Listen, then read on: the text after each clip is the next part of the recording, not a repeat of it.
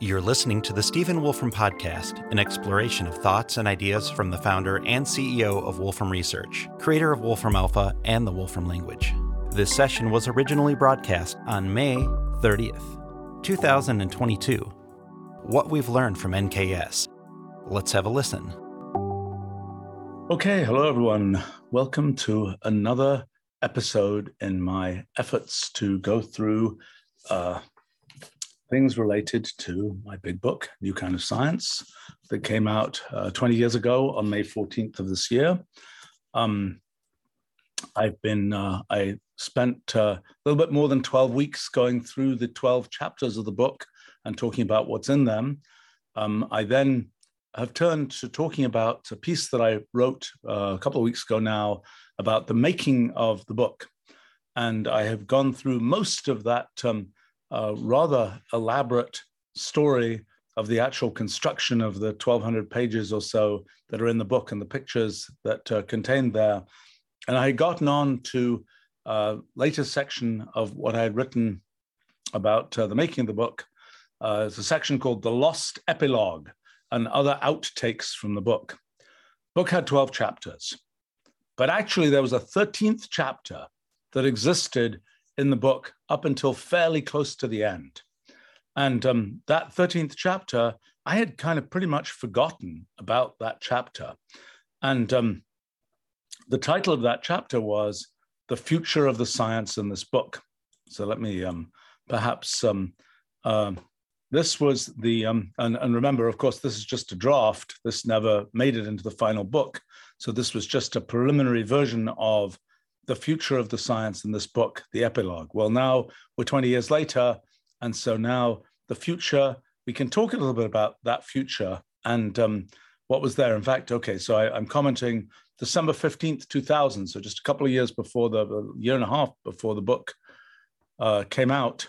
Um, it, um, uh, I still am planning this epilogue to the book. And um, the actually the epilogue well let, us let, talk about what was in that epilogue sort of the lost epilogue. Um, it had a variety of sections. There was a section about um, uh, absorbing the contents of the book and um, talking about um, uh, uh, you know while i've made every effort to present what i've done with the greatest of clarity i fully expect that many years will pass before it has all been widely absorbed. Now remember these are draft comments so they're a bit more un rough hewn and uncensored than anything that would make it into the final book. But um, I, I, did talk about um,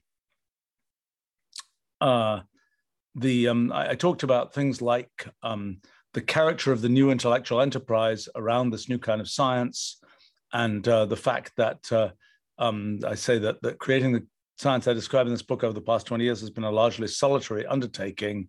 Um, but uh, if what I've created is now to emerge as a major intellectual activity and a significant force in the intellectual world, then inevitably a, ho- a whole community of people must become involved. And I talk about, I have some discussion about the role of professional science versus, quotes, amateur science and its importance in thinking about uh, new new kind of science. You know, I think one of the things I was realizing this just recently, if you look at kind of major changes that get made in science, I just wonder what fraction of people who make them are, are actually not deeply embedded in the procedural processes of typical science. I mean, I think that science in the enterprise of the size that it is today has a great deal of proceduralism in it. And there's a question of when one is going to make a larger jump, which is what I was trying to do with New Kind of Science, uh, you know, is that something that is even plausible from within the kind of the the, the structure of sort of procedural science? And, and I myself have had the the sort of unusual experience of kind of uh, uh, of alternating between doing what is essentially uh, technology development and basic science about five times so far in my life. That alternation um, and uh, uh, sort of given me a, a somewhat different ability or perspective on making kind of bigger jumps in science because in a sense i don't do it for a living. I'm not part of the kind of procedural process. I make tools for for people who i make a living making tools for people who do it for a living so to speak. But um, it is in a sense i'm i'm a bit freer to uh, to think more broadly about about science than perhaps if I was deeply embedded in the kind of proceduralism of it.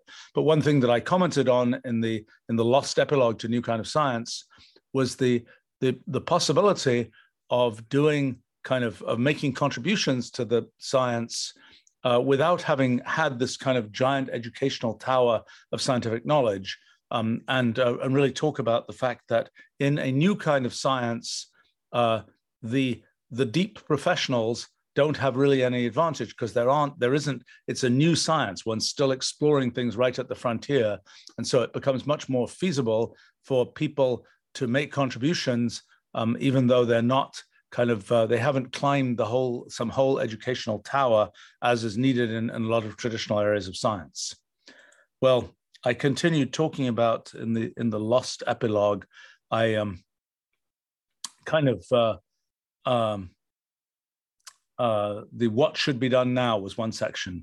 So I, I have various suggestions. And, and, again, remember, this is sort of rough hewn text. So I, I said, what will survive best is the most general, abstract, yet simple.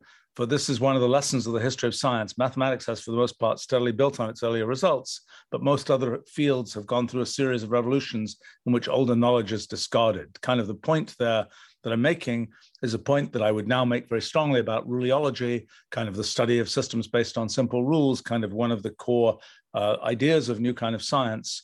The idea that when there is simple, um, when when one is studying something simple and essential, it is more likely to survive than something wh- which one is studying that's based on some sort of sort of big tower of particulars. Um, I, I, listed in uh, in the lost epilogue, and again, these are these are very rough notes, which I I wouldn't stand by the words of, but um, a sort of a list of principles about um, doing the science. Always try to address the most obvious questions and find the simplest examples. In other words, there may be some very obscure and very sophisticated question that uh, you know would build on some tower of detailed um, academic studies, but that is probably not the most obvious question. I have to say, in my, in my own experience in studying a variety of different fields, the strategy of saying, what is the core question of this field? Can we address it? has been a very fertile kind of approach. So I, I suggest always try to address the most obvious questions and find the simplest examples. Try to understand the root causes of things. Do not be satisfied with technical explanations. Um, do not be bound by what has been done before, but try to understand it as fully as possible and explain what you have done as clearly as possible and with as little infrastructure as possible. I suppose we could take these, uh, as I say, rather rough hewn statements as a, as a pretty good, uh, pretty good summary of kind of the, the, the sort of uh, the, the meta approach that I was trying to take with, with new kind of science. Um, okay, this was a, this was something I, I'm sure I just wrote this out in, in a minute. And so I, without as much thought as I, as I could have put into it, um, I, I just sort of was, was um, guessing something about the future, phases of new science. And, and um, uh, so I kind of say absorption, try to understand what I've done in the book. First absorption completes in two years, more in five years. Well, I don't know about that. Make the first rounds of extensions two to three years finished in 10 to 15 years, build major new directions 15 to 30 years, small scale technology four to 10 years, major technology 10 to 25, become part of everyday thought four to 10, become part of basic science education 15 to 20 years. So some of these I, I think were, were uh, fairly accurate in terms of timing, some very optimistic. Um, and I think the, the one that is kind of interesting is the major, build major new directions 15 to 30 years. Well, at 20 years or at 18 years or something, that's when we kind of hit, I would say, the next major kind of notion that came out of our physics project and the whole multi-computational paradigm and so on. I would say that some aspects of this are, um, I mean, uh, technological applications four to 10 years, yup. Um, we certainly used a bunch of this kind of exploring the computational universe, searching for programs, and then Wolfram Alpha came out at year seven relative to um, uh, the, the release of New Kind of Science. And it was, as I explained before, sort of philosophically inspired by the ideas of a New Kind of Science. Um, I would say that uh, uh, although it wasn't, I think, a direct historical path, the um, the kind of the the direction of things like deep learning um, is very much in the search of the computational universe, although not with as simple programs as I describe in, in, in NKS. Um, I think that remains a connection still to be made of to what extent the, the sort of richness, just as we have discovered that very simple programs can lead to very rich behavior, to what extent can the richness of what's been done in, in areas like neural nets, where you might have a, a million or a billion uh, you know, degrees of freedom for the neural nets, be, be similarly uh, emergent from something simple like that. This one, become a standard part of science education, that's been a bit of a, of a kind of a side story.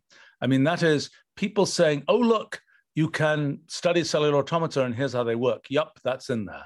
That, that made it, I think, a little bit ahead of that schedule. Um, but the deeper sort of notion of kind of a, a um, uh, sort of NKS as a pre-computer science, that's still not there. I mean, the notion that you can learn about kind of simple programs and what they do, it's it's something you can, you know, at a very elementary school-ish level, you can be sort of making, you know, running cellular automata by hand. I haven't done them very often by hand.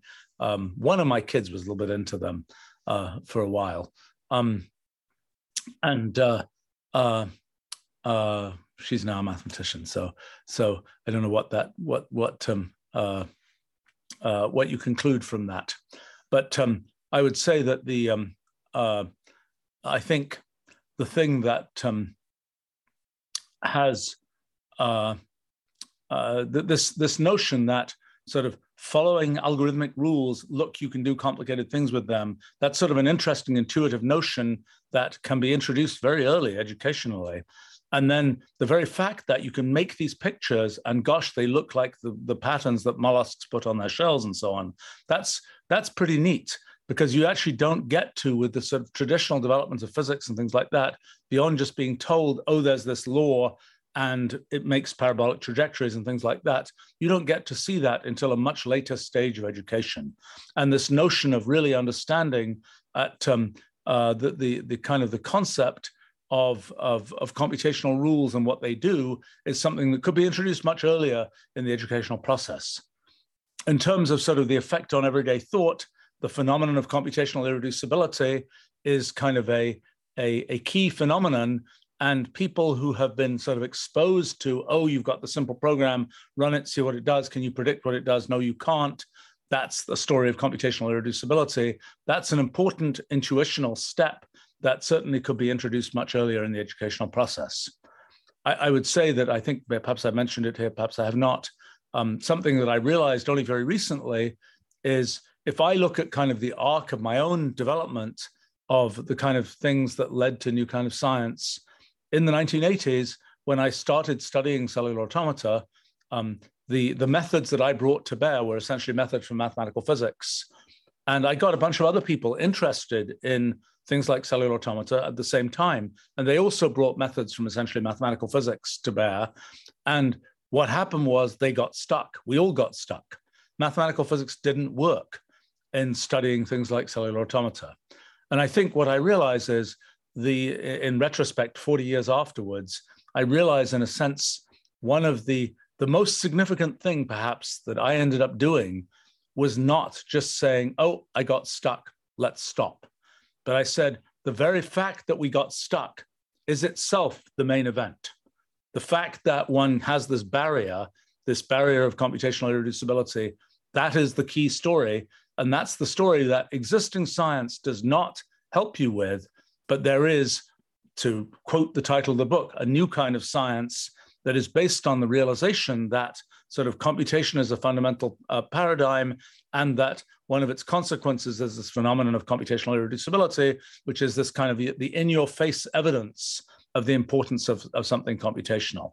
So, in any case, I think that that's a thing where, where gradually I, have noticed that among younger folk who are sort of uh, in, in um, uh, involved with um, science that that uh, we've been doing and even technology, that computational irreducibility begins to be something that people take for granted.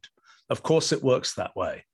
Uh, it was yes, I think it's and of course it works that way. But I've been living it for forty years, and um, I think that as as people understand that notion of computational irreducibility, it has a very uh, interesting consequence for the very view of science that one has, because in a sense, in a world where where it's all about reducibility, it's all about can we get science to tell us, be able to make us produce a narrative that lets us jump ahead and predict what's going to happen.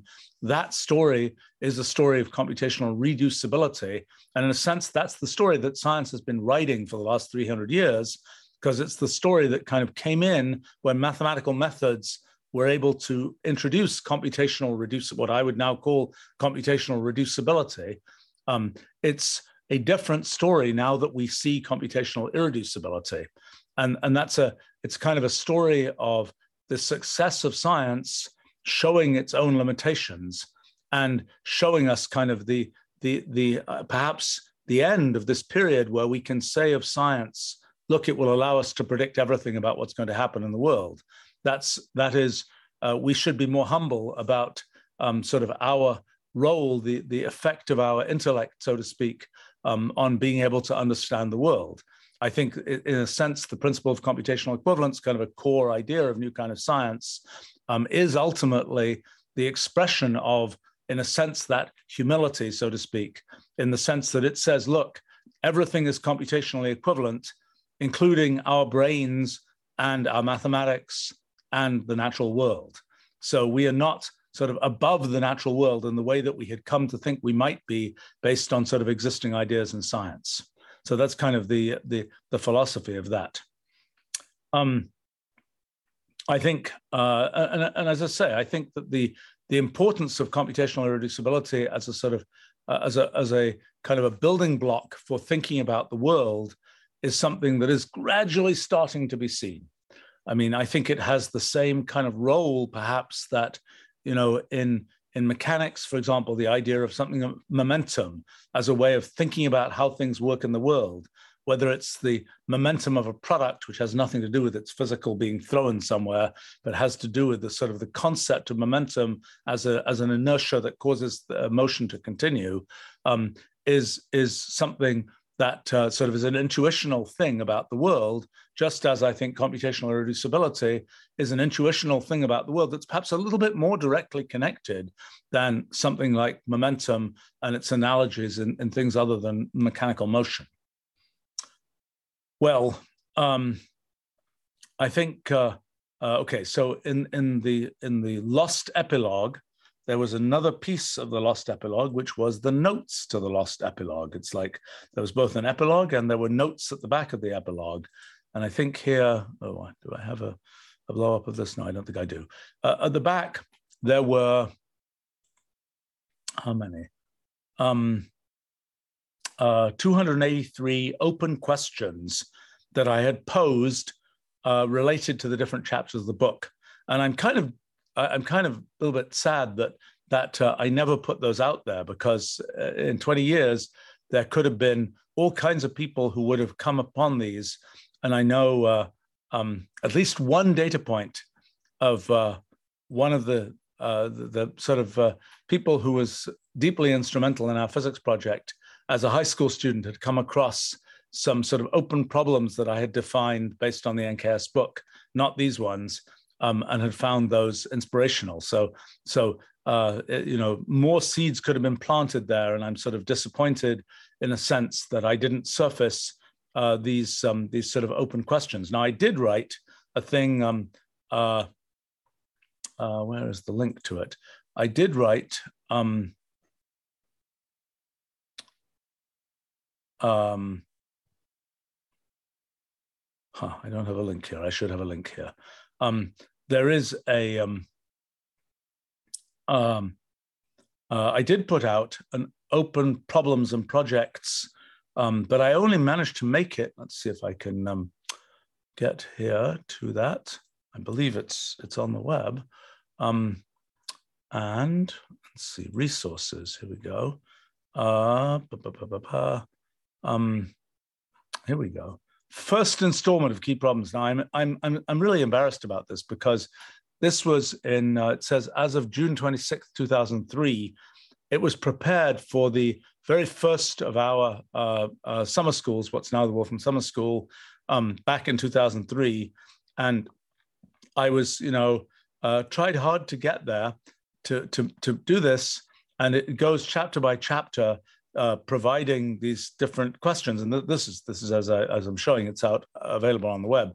But I didn't get very far. I only got to I think chapter four here, and I had got in sort of the lost notes to the epilogue. I had got through many more chapters, although not as densely covered. Um, and you know here I've I've got uh, that each of these things has sort of an encoding of um, uh, Okay, that's a that's a funky one. Investigate net, nested radical representation of numbers. It has a two book, which means that's the amount of sort of uh, traditional knowledge you need to have, and a, a, one clock. That's the amount of time that it might take to make progress on these things.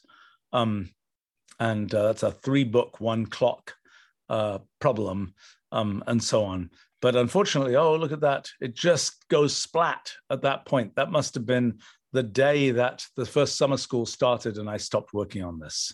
Oh, look, and that one is is still is now sparse. So it's really something I, would love to get feedback actually of of uh, you know should I should I really make an effort to um, um, uh, to to do this um, uh, again? Well, anyway, so so that was um, uh, that was the in terms of material that was in the book um, there was this lost epilogue that almost made it into the book, but didn't quite. Um, the uh, uh, uh, in terms of other other kinds of things, well, let, let me show you a couple of things.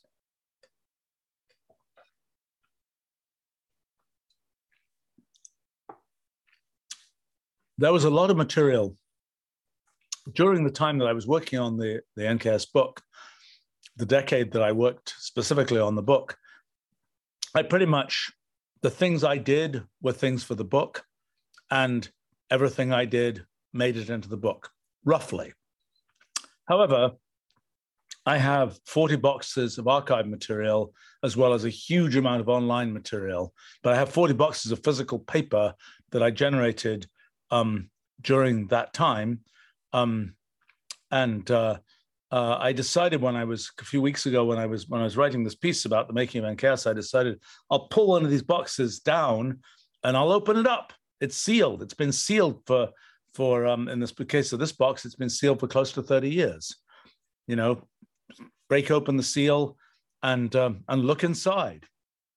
And pretty much the the first page I saw said this and it's like, oh my gosh, I've been doing the same thing all my life because I just wrote something last year about numerical multi-way systems using an example that was not that different from that one. And um, going through this box, it's kind of funny that that um, look at that multi-way Turing machine. I just wrote about those last year. This is this is a box from 1993, multi-way string rewrite. Um, more plausible correspondence with math proofs, I say there in 1993. Um, and uh, uh, oh yeah, there's I mean there's a lot of drafts of different pieces. Um, that's a section that never made it to um, uh, to the final NKS book, a section about a new intuition about numbers, which has kind of a resonance with a piece that I wrote uh, last year about how inevitable is the concept of numbers. Um, then uh, uh, get to these kinds of graphics, which why for some reason they're not they're not expanding here. I don't know why not. Um, but uh, those graphics are, in a sense, timeless graphics. You know, you don't know when that was made. In fact, that graphic is the top of what has become the illustration for the book on 20 years of NKS that we're putting out um, in a few months. Um, and that graphic there, you know, it doesn't look any different as it was made in 1992 or 1993 than it would today. These are timeless things. Um, of course, as I look through this sheets of paper, I find and one piece of paper says uh, 32 megabytes of RAM, one gigabyte local disk. That must have been the characteristics of some computer I was getting. That has dated. Um, the uh, this is uh, talking about computational reducibility and the principle of computational equivalence. So uh, obviously, this this kind of uh, nails down. Yes, 1993, I really had that um, uh, that that idea and, and definitions of randomness and so on as a consequence. Well, so uh, that was just the first inch or two of the first of 40 boxes, and I haven't had the uh, uh, you know, it's it's it's too strange an activity to go through these things. I also haven't scanned these boxes. I I have um, I have scans of about a uh, quarter million pages of other physical documents that were slightly more sort of higher uh, higher significance documents, but I think I'm now convinced that I have to scan these boxes as well. Unfortunately, a lot of what's in them is handwritten, and so that's not yet amenable to optical character recognition kinds of approaches, although we're getting closer. And um, I'm hoping that we will be able to train some machine learning systems based on particularly handwritten material of mine, where we have the handwritten version and we have the typed version that goes along with it. Well, so uh, I wanted to talk about, well, a couple more things here. I was going to talk about, um, well, in the in the piece that I wrote about the making of NKS, I talk a little bit about what happens um, when what, what happened when the book came out. Um, the uh, uh, I mentioned um, there are 376 people listed in the acknowledgments at the front of New Kind of Science. And I suppose there's a story for every single one of them. There's a story of what was the interaction that I had with that person. There's often material from it and so on as well. And, and so that those are stories not, not told yet. Um, but uh, the, um, in terms of the physical production of the book, at the very back of the book, there's a colophon that has in great detail the things that I had talked about in this making of a new kind of science about how it's uh, image direct to plates at 2400 DPI using a 175 line screen with round dots angled at 45 degrees and so on. I'm glad I put that in there because I might have forgotten that by now. And that's those are fun things. And, and here are some of the people who were involved in in the uh, uh, in the sort of mechanical creation of of the um, of the book, um, as opposed to people who are listed in the acknowledgments at the beginning, who are involved with um, uh, with sort of the, the the conceptual aspects. And I mean, I, I you know, this is the acknowledgments, the beginning of the acknowledgments, and um, it's uh, it's a long list. Um, and I think um, uh, uh, I kind of acknowledge at the beginning that the creation of the book was a big personal undertaking spanning the better part of half my life so far, um, it, for it to be possible has required a series of particular personal circumstances.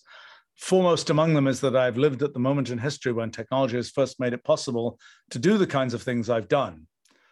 But also crucial has been my early successes in science and business that uh, have allowed me to pursue the sort of personal intellectual objectives that I've uh, that I've chosen. Um, and so I, I, kind of talk a little bit about um, about that uh, here, and um, um, uh, and start mentioning lots and lots of people who are involved in different ways in um, in that journey, um, both in terms of uh, uh, contributing, you know, uh, uh, contributing kind of, um, I would say, often contributing things that I telling me things that I didn't know, sometimes telling me things that that they didn't know, where I was curious whether some field or another had something to say about this or that thing. And on talking to the world expert in that field and having them tell me, no, we do not know anything about this, that was extremely useful. And, and so sometimes, in a sense, some of the people in this list are people uh, for whom it's um, the main thing I learned was that uh, that they didn't know something, um, and that was highly useful um, in um, uh, in this. I, I, I, think we've been tracking the number of people here who are um, who are still alive, and it's still the majority. I'm happy to say. Um, well, let's see. Back to back to the um, sort of the after story of the book. Uh, uh, oh yes, that was a nice award that the paper company that made the kind of paper that the book used uh, gave us for an innovative use of its paper. And um, the uh, Publishers Weekly, I had mentioned, I think last time, the um, uh, um, uh, the the um, uh, the kind of the the publishing story of of the book, and um, it's sort of uh, and it was kind of uh, kind of kind of cute that the main uh, uh, trade magazine of publishing industry, uh, Publishers Weekly, ran a piece called "A New Kind of Self-Publishing," talking about the success of the NKS book, which I thought was very charming. Um, and uh, actually, it had some interesting facts that I had not. Um, I'm not sure I read this piece at the time when it came out, but it had some interesting facts that I wasn't um, uh, wasn't immediately aware of. Um, let's see. So, yeah, well, that was uh, me signing books, and then we made a big poster. I think there's some some of these posters still available. A poster that is sort of printed, high resolution printing of a poster where you can actually read every word of the NKS book on this poster, um, although you need a magnifying glass. Computational irreducibility inspired bookmarks. I use these all the time. Um, we we kept a virtual machine of the environment that was used to actually produce the NKS book. And I, we hadn't really cracked that open for 20 years. And I'm happy to say it did still run. And so we were able to run things like FrameMaker and uh, some of the other software. The, the, the software, all the Wolfram language material um, is all nicely sort of time invariant and the stuff that was created in the early 1990s still runs today and the notebooks still read in and so on. That's not true of some of the other technology that we had and i'm glad we created this virtual machine to make a sort of time capsule of that. We had done things within a, year or two after new kind of science. Um, we had uh, started to kind of expose some of the programs that we used we had a product called new kind of science explorer complete with a cd-rom that had uh, essentially programs from the uh, from the book presented as uh, uh, as as manipulate as as dynamic interactive um, um, things in Wolfram language. Uh, many of the pieces of material in, in NKS Explorer became part of our demonstrations project a couple of years later. Um, and uh, uh, we also have, well, things happened like uh, the NKS book made it onto the iPad in 2010. And um, now we have an increasingly elaborate, uh, uh we've always had this, um, we've had for a long time, an online version of the NKS book. Um, one of the things we've been working on quite hard recently is making all of the pictures click to copy in the sense that you can take an image from the book and just copy it. Let me actually show you a little bit about how that works. Um, let's uh, um, let's go there. Let's say we go to one of the pages here. I'm going to live dangerously and just pick a random page and see if it actually works. Um, let's go to this page here and let's take a picture here and let's look at this. We can click it. Oh, uh, this is a this is a lose.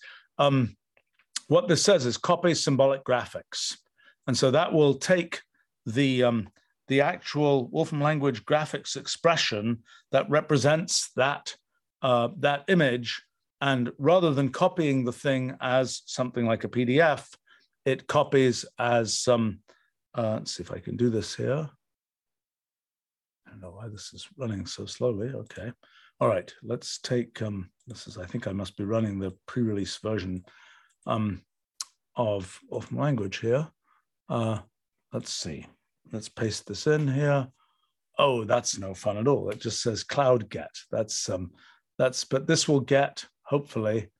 Ah, yes, this is a yeah. Okay, so that gets the actual graphics expression that um, uh, represents that output. So it's arbitrarily high resolution. But what it doesn't have here, uh, which is kind of a shame for this page, and something we're really trying to work on throughout the um, the NKS book. Let's see if this one has it. Um, okay, here we go. Um, this has, in the click to copy, it says copy code to clipboard. And this has, if I go here and I copy that, it actually has a piece of uh, Wolfram language code that generates the appropriate image here, or it generates a kind of an interpreted version of that image. Because, for example, I made the decision that we'll, we'll go with whatever the modern defaults are, which might not be the same as, for example, gray level, it uses color and things like that. But the goal is, and, and we're actually looking for people who'd like to help us make this a reality, to take the thousand or so images in the NKS book and make uh, good code for all of them. We have code for all of them, but some of it uh, rests on this quite big tower of special purpose uh, uh, packages and things that that I created, we created in the in the building of the of the NKS book, and we would like to, as much as possible, untangle that so that it's possible to have as direct as possible click to copy code um, for the um, uh, uh, for the book. So um, let's see. I was uh, back to this, um, and I think uh, um, I'm uh, I, I, mentioned some of the things that were sort of fun in um, um, in the book itself. There are some general notes at the back of the book that I think I went through some of um, on a previous session here. Um, but it's kind of fun to see some of those. Like like um, there's there's one where I where I talk about an effort to make the main text of this book as timeless as possible. I've generally avoided referring to everyday systems whose character or name I expect will change as technology advances. And uh, I was just looking for some of those um, recently in the book. Uh, electronic address books, I mentioned that's not really a thing anymore. MP3 as described as a recent format and so on. Um, one question is, okay, the NKS book came out 20 years ago. What was wrong in it? You know, it was it was a a kind of a a, a kind of an echo of a paradigm shift that um, some people would say of it when the book came out. Ah, what's in it is wrong. Uh, and um, uh, you know, one could be amused by that because it's like, what aspect of it is wrong? You mean that the the pixel that you got by running this program isn't the pixel that that uh, the book says you get by running that program no surely you don't mean that and and it's you know in the in the ways of uh, the cynical academic would say you know it's uh, people complain about things of being it's either it's wrong or it's been done before or it's both wrong and it's been done before well uh, I was pretty careful in the NKS book, and I don't think there's a lot in it that's wrong. Um, and uh, we've sort of tracked the detailed um, uh, sort of errata, and they're pretty minor actually. Um, the uh, this is this is a piece of tracking here. Um, things that were changed in the second printing. There was a, a thing that was a um, uh, is R greater than S?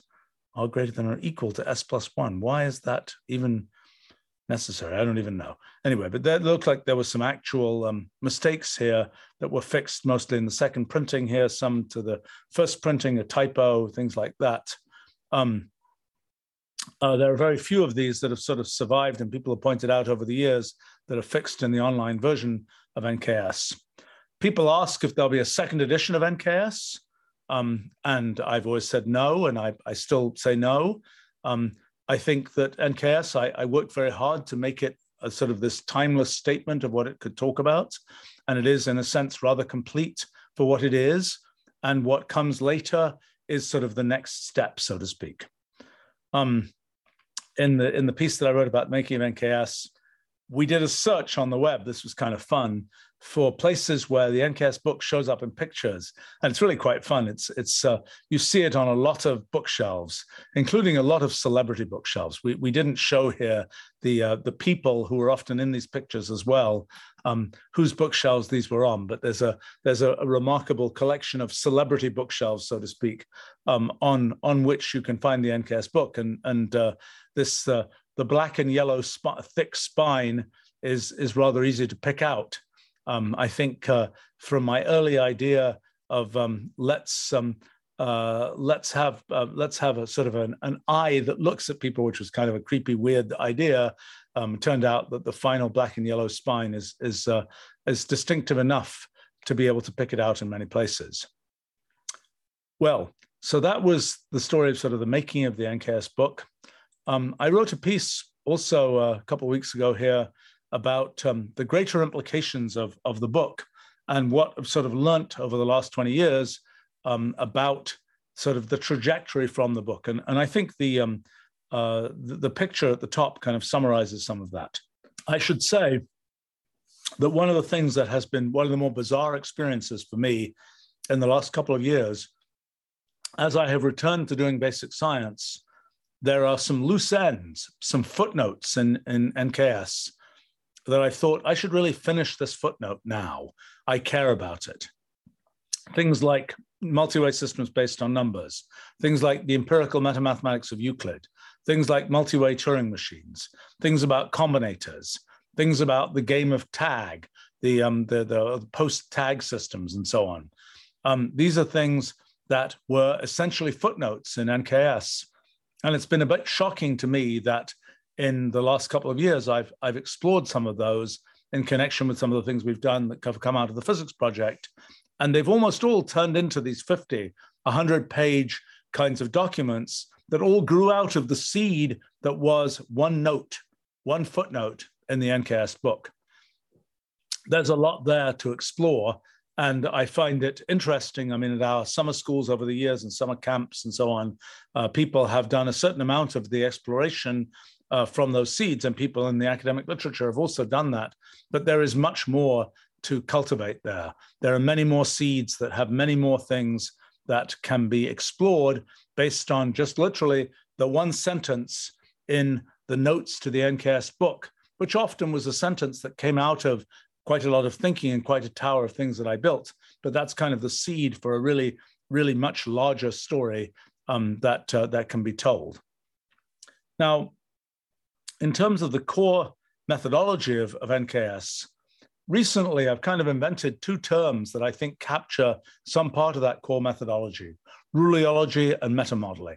Ruliology is the pure basic science of studying simple programs and what they do. And uh, we're, we're planning to really develop that field.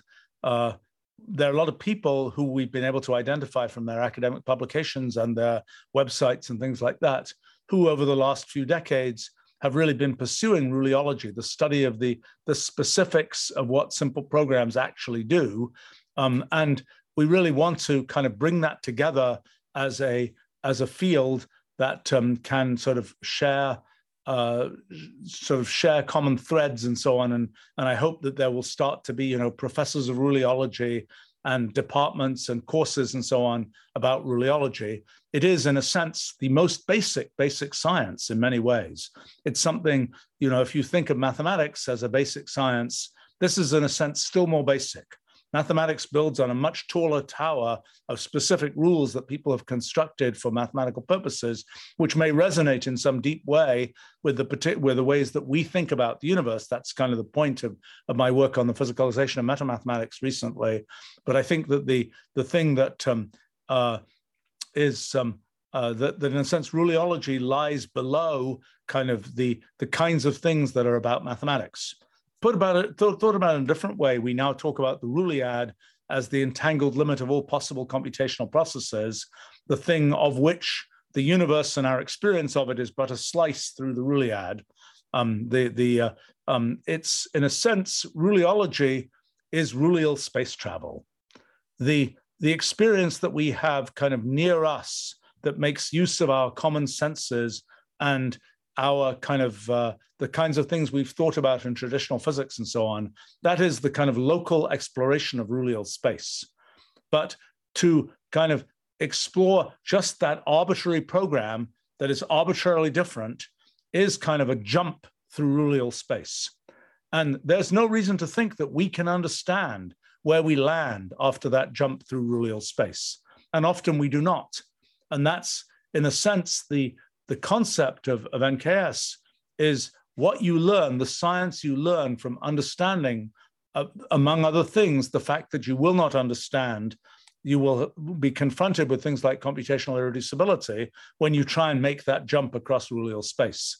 But in a sense, Ruliology is Rulial space travel. It is trying to explore parts of the Ruliad that are not ones that are closely connected to the particular sampling of the Ruliad that we have currently done.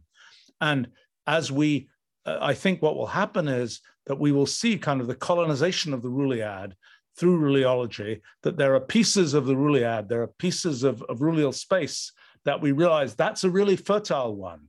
We could perhaps have even built our civilization over here, but we didn't. But we can grow something which we can then import as useful for our actual civilization you know, it's a, it's a funny thing to think about. If things like cellular automata had been as they could have been, kind of uh, uh, started to be studied in Babylonian times, how would the history of science have been different? and the sequence that we've seen from kind of the structural paradigm for science of you know what are things made of to the mathematical paradigm of the 1600s to the computational paradigm of the 1980s to now this multi-computational paradigm what would have happened if things like the cellular automata of, of nks had been known and widely widely played with so to speak in babylonian times would that sequencing of the sort of arrival of the mathematical paradigm been the same as it, as it, as it in fact was historically? I suspect not. I suspect that what would have happened is that people would first have discovered the computational paradigm. They might have even have discovered computers first. And sometimes somebody would have pointed out, oh my gosh, there's this way of thinking about this that involves looking at what we now think of as mathematics. That would have been the second that would have been the, the third paradigm instead of the second paradigm. And that's sort of a, a feature of, of potentially of, of living somewhere else in the Ruliad, so to speak. And I strongly suspect that there are other kind of uh, colonies that can be built in the Ruliad in a sense that sort of the, the alien intelligence idea is that. And that's a, that's a way of, of, um, of thinking about what Ruliology is. It's this kind of Rulial exploration um, of of kind of what else is out there um, in, in Rulial space. And I think one of the things that has recently been realized is that this effort in the physicalization of metamathematics kind of shows us that our mathematics, like our physics, is deeply woven around our human experience. And the fact that we make use of the, the fact that our higher mathematics is possible is happens, as I've argued, for the same reason as we believe in space we believe in continuum space. We similarly believe that there is a kind of a, a way of representing higher mathematics that doesn't always bring you down deeply far below even the axioms of mathematics as it exists today. And that that fact that mathematics, higher mathematics is possible, is kind of the same statement, I claim, as the fact that we perceive space as a thing and we perceive continuum space and so on, rather than the, the world being shattered into this kind of infinite collection of, oh, not quite infinite, but um, very large number of, of, uh, of atoms of space and so on. Well, in the kind of development of, uh, um, of new kind of science, the um, uh, it's um, um, the thing that has sort of emerged only in, in rather recent times and as a result of the physics project is this kind of um, uh, fourth paradigm. So, you know, from New Kind of Science, there were seeds of the physics project in the book, pretty good seeds, actually, seeds which should have been growable, but were not. And they were not growable because they needed a new paradigm, and it just wasn't the paradigm that most people who were interested in physics and sufficiently knowledgeable about physics were pursuing. And so that was that was kind of the um, uh, the thing that um, um, uh, had to wait for 18 years or so um, to for for um, NKS to grow up in some sense um, to really launch the physics project, which started in earnest in the in the fall of 2019. the physics project is kind of, I think, the next big thing that's emerged from new kind of science. And that has led from the computational paradigm, the paradigm where we talk about simple rules and the consequences that they have, to this multi computational paradigm where we're thinking about collections of different rules in a sense and their entangled consequences. We're thinking not just about individual computations and the irreducibility of what they do, but collections of computations and their sort of entangled character. And a term, actually, this is a James Boyd term, I guess, is, is um, uh, a multi-computational irreducibility, recently invented term to describe sort of the, the sense in which even in kind of the branchial space that goes across different uh, uh, different sort of threads of, of time, the the, uh, the the difficulty of kind of uh, of of, of untangling what's going on there is kind of the, the multi-computational analog of computational irreducibility. And actually, I've just recently, last couple of weeks, been working on a, a development of a footnote from a new kind of science. In new kind of science, there's a small footnote about games and their relationship to multi-way systems. And I mentioned tic-tac-toe, and I mentioned the fact that its sort of game graph is a multi-way graph. Well, I just decided to really nail that down as a way to sort of develop the intuition for um, uh, for uh, this multi-computational process, and I'm I'm almost finished with a rather large tome about um, lots of games. I'm not myself a very good player of these kinds of uh, games and puzzles and so on. I, I, think I'm I'm I'm a looker at their multi-way graphs rather than a looker at their at the actual playing of of, uh, you know move this peg from here to there. But in any case, that that's um, um, that's kind of a a uh, a piece of what's emerged now. Now, in general, I would say that the sort of progression from, from NKS through the physics project to the realization of this general paradigm of multi-computation to the uh, realization of the Ruliad, and also right now to the spin-off of the Metamathematics project. The Ruliad, in a sense, responds to a long time thing that I was very confused about. I mean, I always wondered if we succeed in the physics project and we have a thing that we can sort of hold in our hand and say, this is the rule for our universe, we then have what one might think of as an almost theological question of why this rule and not another. Why, why did we get this one for our universe? And that's the thing where so often in science, the way a question like that is resolved is not by a frontal assault. It's not, okay, we're going to figure out why it's that rule. Actually, it's because the question is not well formulated. The real story of the Ruliad is it's all rules. It is just that we sample, we as observers like us, well, as, as our as us particularly as observers, we sample a particular part of this Ruliad that represents the entangled limit of all possible rules, all possible computations. And the big fact of the physics project is that there is some generosity in what we will observe in our sampling of the Ruliad. It could be the case that every different sampling of the Ruliad, every different alien intelligence, so to speak, would observe utterly different physics, and that we would have to know which particular sampling of the Ruliad do we have in order to be able to explain our physics. But one of the big results is that that's not true. As soon as we know that we are computationally bounded. As soon as we have our belief in persistence through time, it follows that we will generically observe the kind of uh, the kind of effects that correspond to general relativity and quantum mechanics. That those will emerge um, just from that those very general properties of us as observers. So it sort of resolves in a very unexpected way this kind of post-Copernican problem of why did we get this particular apparently special universe? You know, I think it's a it's a realization that the kind of the the NKS story is a story of the computational paradigm.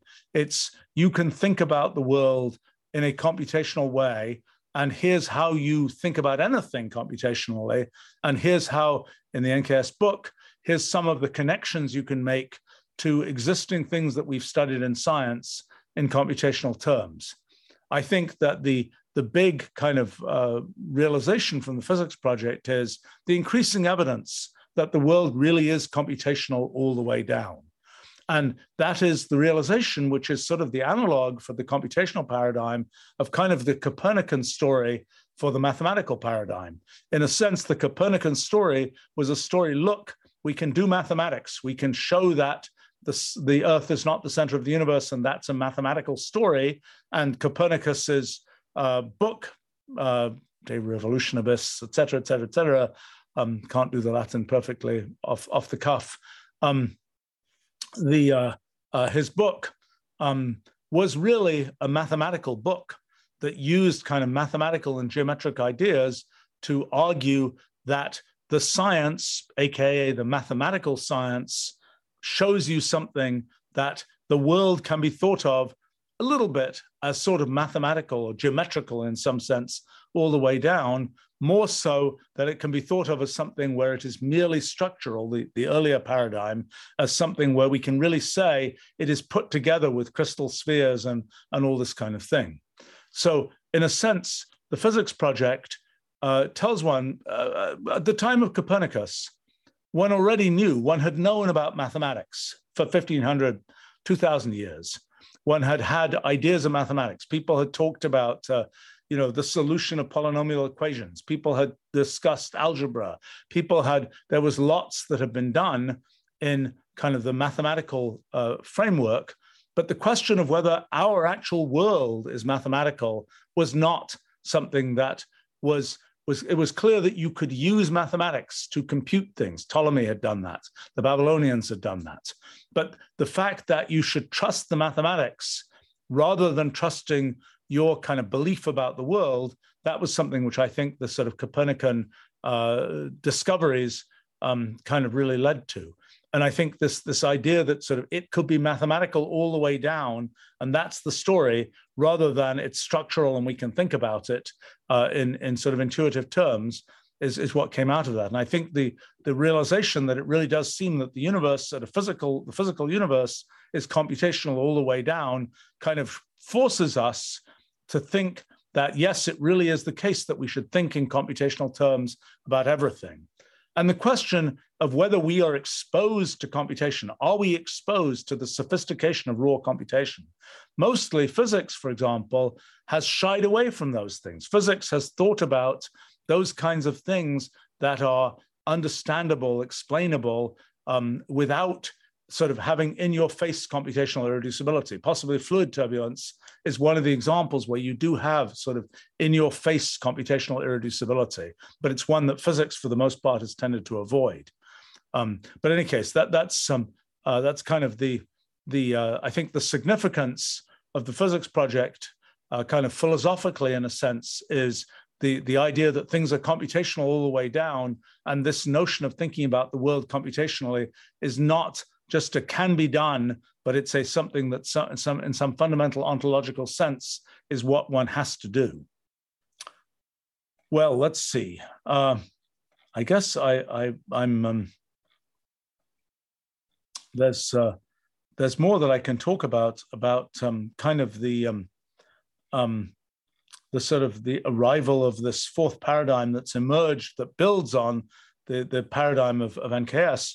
I I I could mention also the the process of doing science, and um, uh, you know how that's evolved. And and I would say that the for me NKS was made possible by Wolfram Language and Mathematica, and it was made possible by other science I'd done previously. But more than anything, it was made possible by the technology.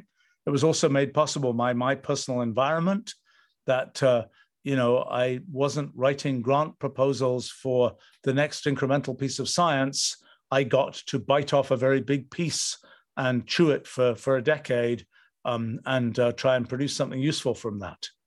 Um, the, the thing that I did in that case was very hermetic science, so to speak. I was just you know, sort of uh, separated from the world and just trying to get on with what I was doing. Um, it's interesting that in the in the 20 years since then, there are sort of new aspects of the world that have emerged, particularly things like you know live streaming and the web and all those kinds of things.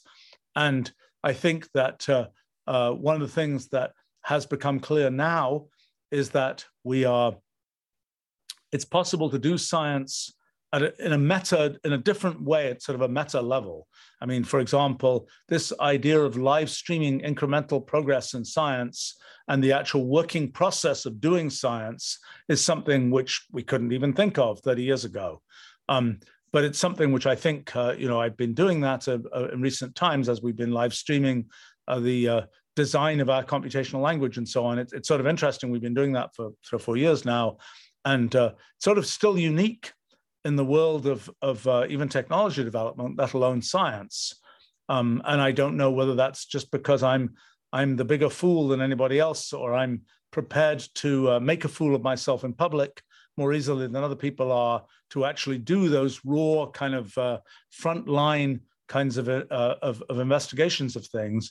But I think it's a it's a rather interesting process that um, uh, is a, is a new piece of the of the of the story of doing science.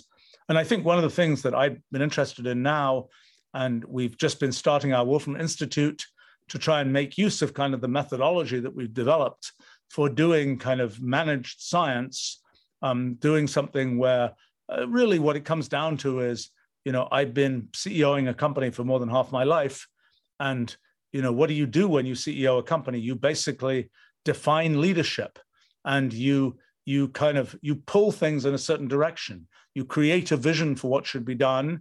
You define a strategy. You try and get it executed. If you've built the right kind of machine as a company you can successfully execute things. For science it's i believe the same kind of thing and that's what i did for myself in, in the nks book what i've now done with the group i've been working with on the physics project and the mathematics project and so on is is define the vision of what is possible and exercise the leadership to try and make that actually happen and that's something a little bit different from a common view of sort of the progress of science which tends to be more of a you know have a have a whole herd of feral cats, so to speak, and eventually one of them will kind of jump up and um, and, and discover something interesting. This is more a uh, uh, a kind of a a, a, um, a, a led kind of thing, and that's what we're we're we're building for Wolfram Institute. Um, and uh, but I think that there are mechanisms that we can see, and I think a whole a whole class of new mechanisms that I am yet to really understand with clarity. But part of it has to do with the the well there's several components. There's live streaming as a way to kind of see what's happening. Then there's computational language which is a critical piece of of it's kind of the insofar as in economics uh, money is the liquid form of exchange. It's the numeraire. It's the thing that allows one to say we have apples we have oranges. They both have a price. They're both interconvertible in some sense. So, similarly with ideas, I think what is emerging is this notion that computational language is the kind of analog of that for ideas. It is the thing that allows ideas to sort of operate in this in a more liquid way than in the in the notion of here's an idea, it's embedded in this piece of written text, and that's all there is to it. It's something where there's a sort of certain liquidity to it. I haven't really fully understood this yet. Um, it's something where I think we are slowly get, getting to a point where we understand also things about, well, yes, you can talk about it in terms of blockchain and DAOs and NFTs and things like that. But really, what it is, is the value that exists in basic science. And the question is, how should that value be operated in the world? We have, you know, we understand the value of technology, we understand the value of intellectual property of various kinds. But what about sort of scientific basic research ideas. What is their what is the character of their value, which most people would believe that they have a value, a societal value, rather a high societal value, actually a very high societal value. But how is that value actually uh, realized and operated, and how does the existence of that value uh, redound to the benefit of, of the creation of further value um, along those lines? I mean, in, in um, and and that's kind of a story of kind of how do you invent something? In a sense the model that we have well the model of universities that we have which in part dates from the 1200s but i think in its more recent form dates from sometime post world war ii um, of, uh, of kind of the university as partly a conveyor of knowledge and partly as a research organization so to speak and it's it's sort of gone through twists and turns. I mean, my own adventures with universities as as a professor and so on back in the in the early 1980s and so on, and the the kind of uh, the the awkward uh, merger for a time of kind of the technology and intellectual property and commercial world um, with the with that sort of academic world um, that's slowly gotten itself, I think, better worked out. Um, but it's kind of like where how does all this stuff fit together, and how do you create not only a new kind of science, but also a new way to do science. And I think we're slowly seeing the emergence of that. And it's interesting to see the extent to which the content of the science, the change of paradigms, things like the computational paradigm, the importance of computational language as sort of a, a liquid mechanism for, for interchange in science, and the very fact that computation is, is a key part of the emerging kind of view of science how that all plays together and creates something which I think will be, uh, you know, I, th- I think there is there is something to be figured out now. Not only we have kind of NKS, we have the computational paradigm, we now have the multi-computational paradigm and the extremely fertile set of possibilities that it provides in terms of understanding uh, a lot of different kinds of fields. And we also are beginning to see, possibly related to the content of the science, possibly even making use of ideas from the science, the emergence of this kind of new kind of way to think about doing science. And so I think that's uh, that's another thing that we have to understand. And I think that new kind of way of doing science will both sort of uh, in, internalize things like computational irreducibility. It will internalize that, and but also make use of the things that we now understand about the world um, from the practicalities of, of computation and blockchain and so on uh, to see how to sort of uh, move forward in a way that is a little different perhaps from what has been the tradition, the increasingly large tradition of uh, of things like the, the current academic enterprise. So that's something that uh, been actively thinking about. It's something that with the Wolfram Institute, we're starting it in a fairly traditional way. Um, I'm happy to say that our uh, philanthropic efforts of, of, um, uh, of getting um, support for the Institute have been going rather well. Um, and uh, we look forward, looking forward to, to seeing just um, uh, how effectively we can, we can launch the Institute um, and how much we can make use of kind of this, this managed research concept that was, was really very successful for NKS, for the physics project, the mathematics project, and so on, and is, is sort of based on what I've developed over the past 35, 40 years um, in, uh, in, in, the, in setting up innovation and R&D at our company. All right, let's see. Well, I think that was almost all I had to say here. And um, this is a, a, holiday day in the US. Um, and uh, although I seem to be busier than ever today, um, I think there might have been some comments here. Let me see if I can uh, pull this up and address some of them. Um, well, let's see. Uh, okay, a few quick ones from Eric. Will quantum computers help us break computational irreducibility? Uh, the answer, I believe, is no. The reasons are quite subtle. I mean, basically, multi computation is the essence of what one should be thinking about when one thinks of quantum computation. But the difficulty is to take all those threads of history that are happening at a multi computational level and turn them into something that we say is an answer. And that requires kind of knitting together all those threads of history. And that process of measurement itself takes effort.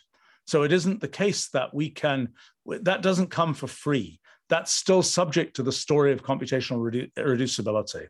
Actually, that's an interesting, interesting kind of way to think about it, perhaps, that tacked on to the end of an essentially multi computational process is something which has is a computational process, kind of kind of single single minding it so that it is an answer that we say is an individual answer rather than just saying it's this complicated entangled quantum state. We say and the answer is this. But getting to the answer is this is a computationally irreducible process. And i think that's in the end the the kind of the confusion of quantum computation is that yes there is a there there is this multi-computational process but you don't get to have access to it without going through something which is a traditional computationally irreducible process. Um, Parker asks, how far ahead of its time is the idea of computational irreducibility in the physics project? What are some of its implications? You know, this how far ahead of its time is something, it's horrifying. I mean, you know, it's if I look at let's say, the early days of computation, combinators, 1920. We still don't understand them very well. They're still ahead of their time. There's still things that we are edging towards. I mean, I myself, over the last 40 years, have done things that make use of kind of a, a, a, sort of the, the core ideas of things like combinators and, and so on in building symbolic computation. And um, in building this idea of transformation rules and symbolic expressions as a, as a computational language. But there's still things we really don't understand, even from that time. I think that um, uh, if I look today, uh, some of the work that's done, particularly by my friend Greg Chaitin on algorithmic information theory from the early 1960s, uh, it sort of got somewhat understood by the 1970s and 80s, but there's sort of a, a, a realization, oh, that might be relevant to natural science. I think it's a little too late. It's taken 60 years, but I think that the, the idea of algorithmic information theory that it in order to get complex things, you need complex programs. That idea just isn't true for our universe. And that's in a sense what the whole story of NKS and computational irreducibility and so on were all about. No, you don't need complicated programs to get complicated behavior. It's something I've discussed with, with Greg Chaitin forever. You know, is the universe like pi, like the digits of pi that can be generated from a simple program, or like omega, capital omega, this uh, concept of Greg's that is something inaccessible to uh, to to ordinary computation. It's uh, about oracles for halting machines, for uh, halting uh, problems of Turing machines and things like that. So it is a little bit shocking to me that 60 years after algorithmic information theory, people are like, oh, yes, it's relevant to natural science. Well, you kind of missed the boat a bit because we've kind of known for almost 40 years the extent to which that's the physical universe, while computational, but while while algorithmic information theory is of high interest conceptually, I don't think it's the thing of relevance directly to natural science. Just to say something which is a very recent realization is that it's um, it's kind of a um, uh, the um, um, um, it's something where okay so this is this gets a little bit in the deep philosophical kind of area of things. The Ruliad is this unique thing that is the uh, limit of all possible entangled computations.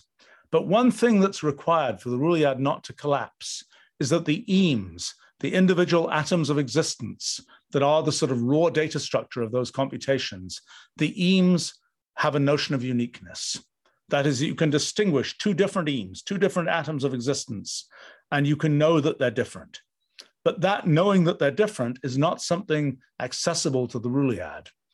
The knowing that they're different is actually something that requires the hyper-Ruliad, to you can have a belief in the Ruliad that the emes are distinct, but in a sense, to know that you have to go outside the Ruliad.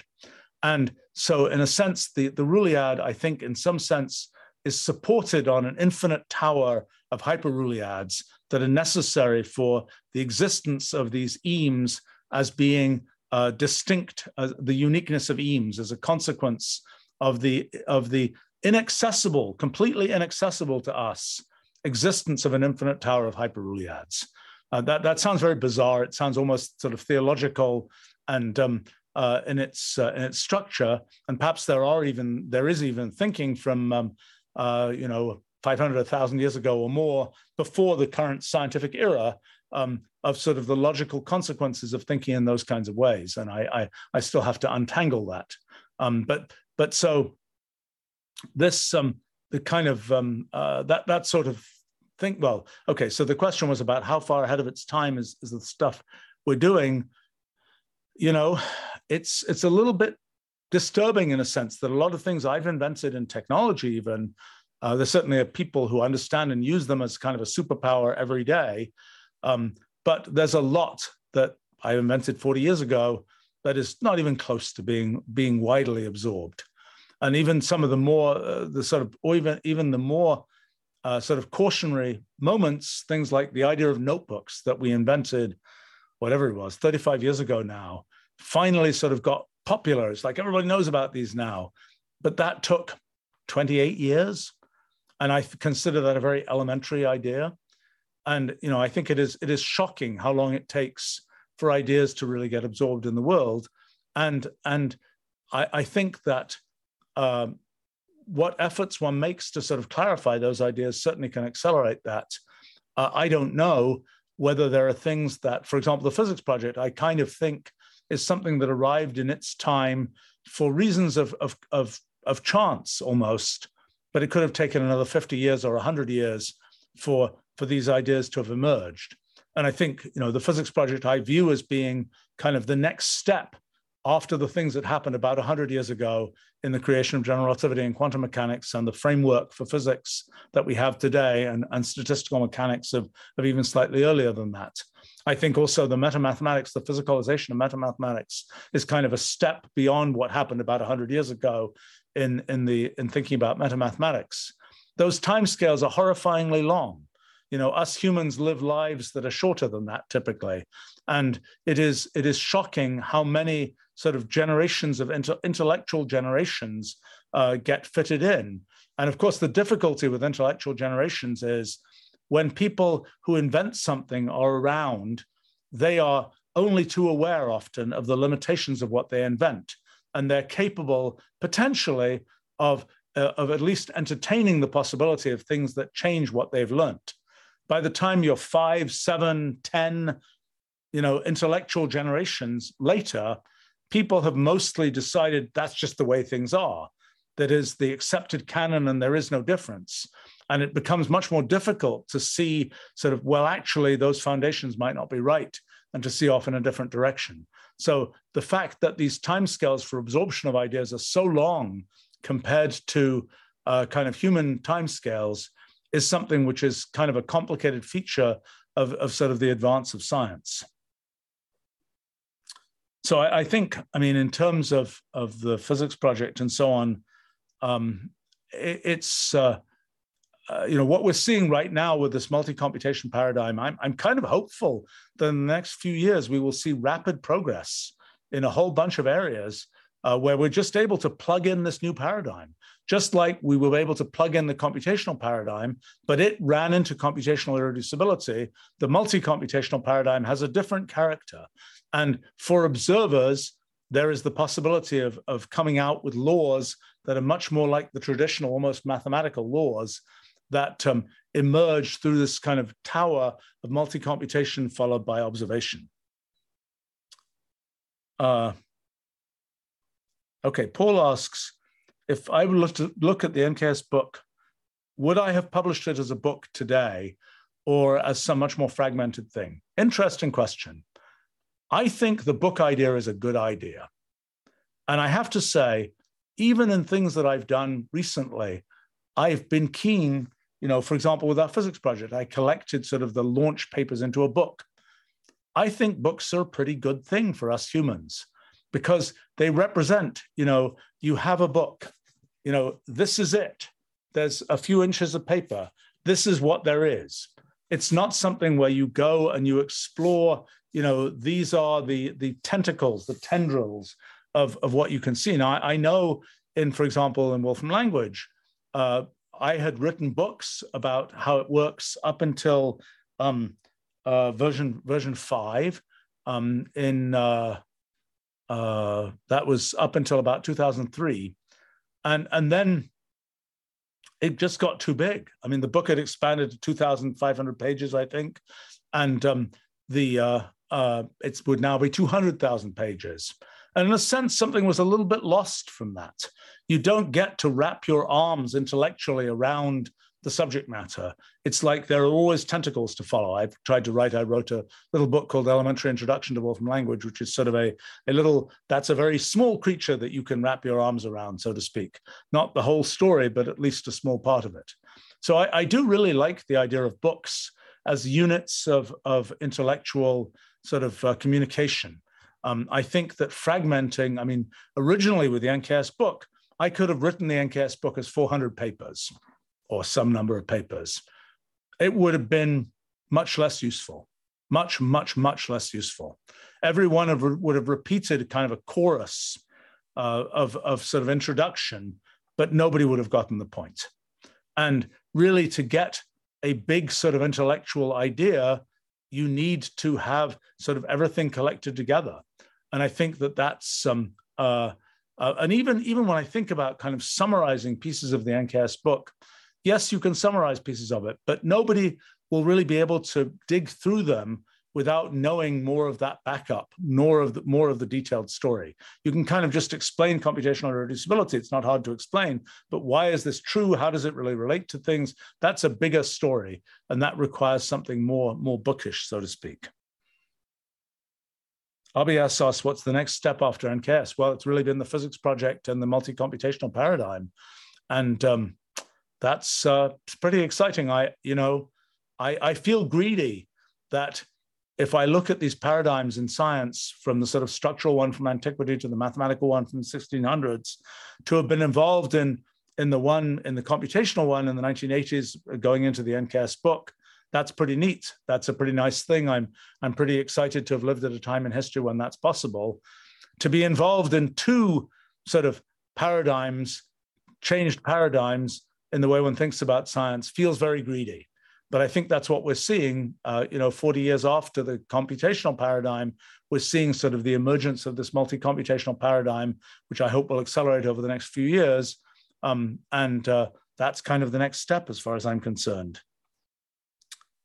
Um, let's see. Aaron asks, how has interest in NKS varied across different regions of the world? That is a very interesting question. Um, it's we've studied that a bit, and we're about to study it again because we've been collecting people who've done ruliological research and seeing where their papers are from. You know, where are they based?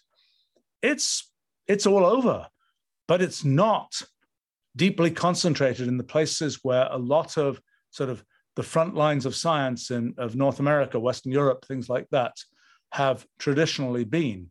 There's a lot of stuff in, oh, I don't know, there's a lot of ruliological stuff in Japan, South America. Um, it's uh, there's a there's a couple of places. There's there's sort of, I would say, there is the possibility of of fertile work in these areas in places that are not part of the more most traditional kind of front line of science type areas. Um, I mean, it's always an interesting thing. You know, I've seen it in in technology of you know, oh yeah, well, most of the innovative software companies are in are in the U.S. Um, that's just the way that that's the way that's evolved. Why is that? Why does it doesn't even make any sense? One might think. Um, and sort of, and it's an interesting process that that leads that, that that that to happen. What is it that is fertile about the U.S. in terms of those kinds of things? Um, and uh, uh, what? And so, when it comes to NKS, uh, I've been very curious about that. You know, I look at our summer schools, for example, over the last 20 years, and it is a remarkable uh, kind of almost, you know, United Nations slice of, of countries around the world including so many that, that you just don't see, you know, the Madagascars and Indonesias and um, uh, places that are, uh, you know, and, and uh, all the places in South America and, and uh, particularly, I don't know, a, a, certain, I'm trying to think of others. I'm, I'm not, um, we've just had a, a tremendous diversity of places that are not the places where you usually say, oh, that's a place where sort of the next piece of science is going to happen. So that's been very interesting to see. I don't, I don't think it's not like we've, we've, I mean, I'm very happy to see it, but it's not something that I think we've had any active effort to cause to happen. But it's something that um, that has happened, and I think that that um, I'll be very interested to see as we uh, push forward with the kind of organization of ruliology as a field, um, how it is geographically distributed.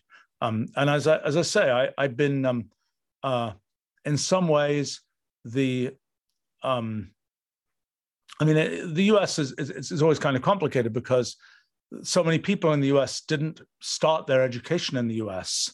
And so what, what seems like it's sort of a US uh, kind of based uh, piece of innovation, in a sense, was from people whose early, perhaps formative education was elsewhere. Um, but anyway, so the, the, interesting question, I don't know, don't know the answer. Um, Aaron asks, why are the margins of the typeset pages in NKS so large? I actually explained that in the in the in, in the piece about the making of, of the book.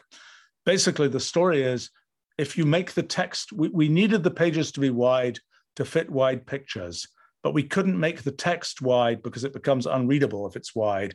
The only way you can have really wide text on a page is to have multiple columns, but that really makes it super difficult to have a flow that works with big pictures. So it was the pictures force the width of the book, but the readability of the text forces the narrowness of the of the columns, which means there's there's empty space on the edges, and uh, that's uh, yes, you can you can. I haven't really. It's sort of a waste of paper at some level, but it's uh, it's necessary, I think, for the uh, uh, as part of the sort of ability to absorb what's there. Um, will ruliology and uh, sort of the multi-computational paradigm have things to say about biological evolution? I absolutely think so. Um, I wrote a little bit about that in the piece that I wrote about multi-computation, um, but um, uh, that's um, that's something to come. Uh, okay, so Evan can't read. Um, what are influential books of the past that make you think a book is the best format for a new kind of science?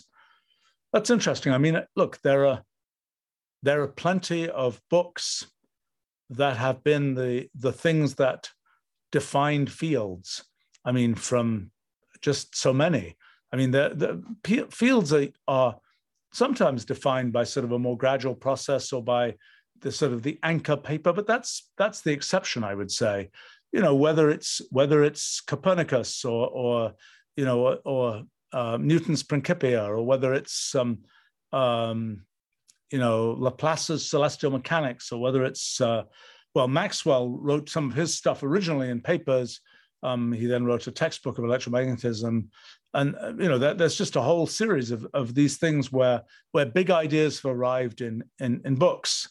Now in modern times, uh, that's not the way it's worked. In modern times, people think that the academic enterprise is an incremental one where new things should always arise in kind of incremental papers. Um, that's something that was a mold that I rather broke for the NKS book. I think I had no choice but to break it because I think it's not really deliverable in, in sort of those fragmentary pieces. Um, but uh, obviously, you know, one can one can name many sort of classic books of, of the past um, that really delivered things in sort of a, in, in, a book amount of stuff rather than a, a paper amount of stuff. Um, uh, so Aaron asks, can I imagine a future computational explorer having a breakthrough so large that they write a new kind of ruliology? Yes, I absolutely can. It is, in a sense, I didn't imagine the multi-computational kind of breakthrough. So uh, in a sense, one never imagines these things until they are upon one. Um, but can I, at a meta level, imagine it? Absolutely. I think that that it is the story of the progression of science is this story of finding more that we can say kind of out in rulial space, finding another place to colonize. And the, the, the, the, challenge is often as much to define what one cares about as it is to do the sort of mechanics and technology of, of, uh, of, of developing things. I mean, the very fact that we care about computational irreducibility, complex things about which we cannot have certain kinds of narratives. That, in and of itself, that new thing we care about is a defining feature that gets one to a new kind of science. And so the question of what we care about in the future as we explore the Ruliad, so to speak, is a is an interesting question, which is a sort of a mixed question of us as the human experience, so to speak, and um, uh, and and sort of the the the the uh, uh, the future of what we can explore scientifically. I mean, I think that you know what we care about as humans has been, you know, I, I think it'll be a it, it's a fascinating thing to kind of imagine. You know, if you imagine some future world in which there are lots of you know uploaded sort of disembodied human souls, so to speak, uploaded in some digital uh, uh, you know uh, matrix, so to speak. Um, you know, what will those souls care about. And maybe some of the things they'll care about are vastly different from the things that we care about today. Um, and so, as there are different things to care about, so there are different things about one can make a, about which one can make a science. And I think that's that's kind of in a sense the great frontier there. Um, and to have a jump on what one might care about, and to define that possibly even gets one to the point where one cares about it. To say this is a thing about which one can do science. That's in a sense what I was doing with a new kind of science, is, is to define a new kind of set of things that one can care about. Um, I think that uh, one of the things that might be an ultimate irony is, you know, in that kind of vision of kind of the the disembodied kind of uh, you know explore the Ruliad kind of kind of existence. Um, the thing that, in a sense, makes us exist and makes us have our experience is the specificity of us and the fact that as, as soon as we start broadly exploring the Ruliad, in some sense, the specificity that we can that makes us into something where we can sort of feel that we exist somehow evaporates.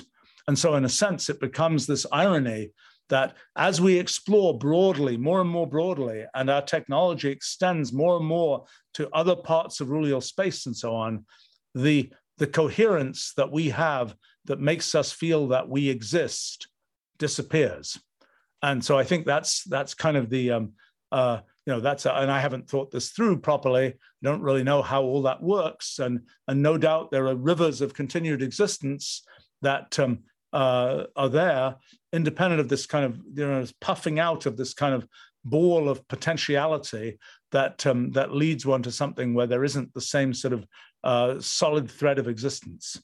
So anyway, that's a that's um, uh, um, that's a very uh, um, um, that's a that gets very deeply philosophical. I, I see Petra making comment here about um, hyperruliads. I, I, I kind of think, oh, I don't know. I mean, uh, in a sense, I, I I'm just at a very early stage in in thinking through the kind of full philosophical implications of these uh, these ways of thinking about things.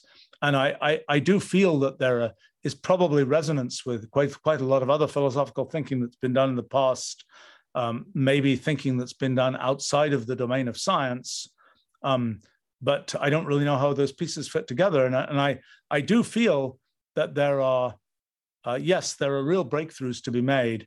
And uh, uh, it's, it's almost um, one of the things that I would consider sort of an embarrassment of my own efforts is, you know, I was showing you earlier, 1992, you know, looking at multi-computation, multi-way Turing machines, things like that. I didn't get the point of that for 30 more years. And it's these seeds that you start to see of things that are, oh, that's kind of interesting.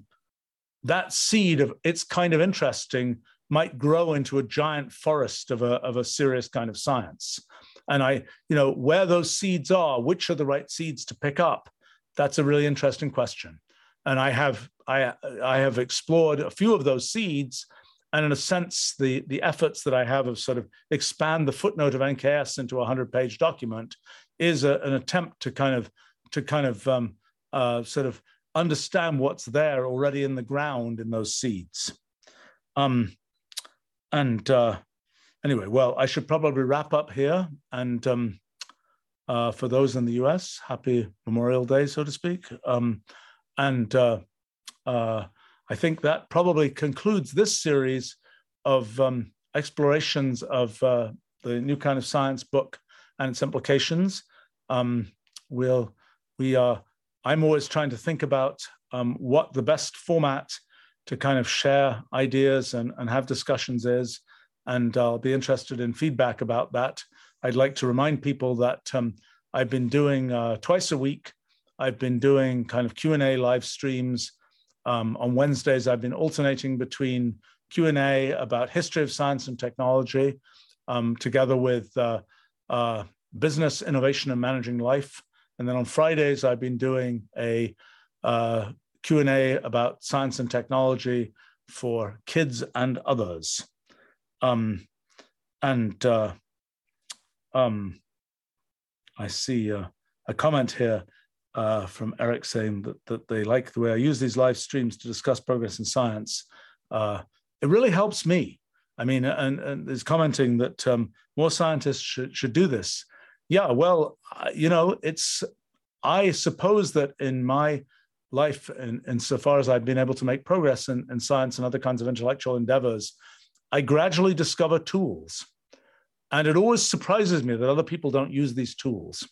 I mean, I discovered computers as a tool for doing things like physics back in the 1970s. I was very surprised that other people didn't use those tools. Um, I think that this tool of sort of, in a sense, real time exposition and exploration is something which, for me, is working really well. I've, you know, I, I, of the things that I have uh, invented, discovered recently, I think the majority of them are things that were at least stimulated, if not actually worked out, if not actually, you know, really conceptualized when I'm trying to explain things to people. In fact, in this live stream today, I've kind of made little mental notes to myself of at least three things that have come up here where I never thought of that explanation before, and it's a good way to think about things. And so it's, uh, uh, you know, I, I, I, have to thank uh, you all for for um, kind of participating in this in this sort of effort. But yes, it's it's a very I think it's a very valuable tool, and I you know other people should do it too. But you know I thought other people should use kind of the computational tools that existed. Finally, I built a version of that in, in Mathematica that was sort of uh, ergonomic enough that lots of people could use it. Um, but uh, uh, it's it's an interesting um, um, uh, it's it's a interesting process that I, I would say I, I think would be valuable for a lot of other people to to use. Although I, I will admit, as I said earlier, that in a sense this process is one that um, uh, uh, you know you, you have to have a certain degree of intellectual confidence because you know I am I know that if I am uh, sort of exploring things for the first time in, in a live stream, I'm not going to get it perfect the first time, and uh, you know I have to be be confident enough to not have that be something that um, that uh, that troubles me. All right, well we should wrap up here, but thank you very much for for joining me and for helping me understand things better. And um, I look forward to uh, seeing you all again on another live stream soon. You've been listening to the Stephen Wolfram Podcast. You can read more about Stephen's journeys at writings.stephenwolfram.com. For more information on Stephen's other publications, live streams, and this podcast, visit stephenwolfram.com.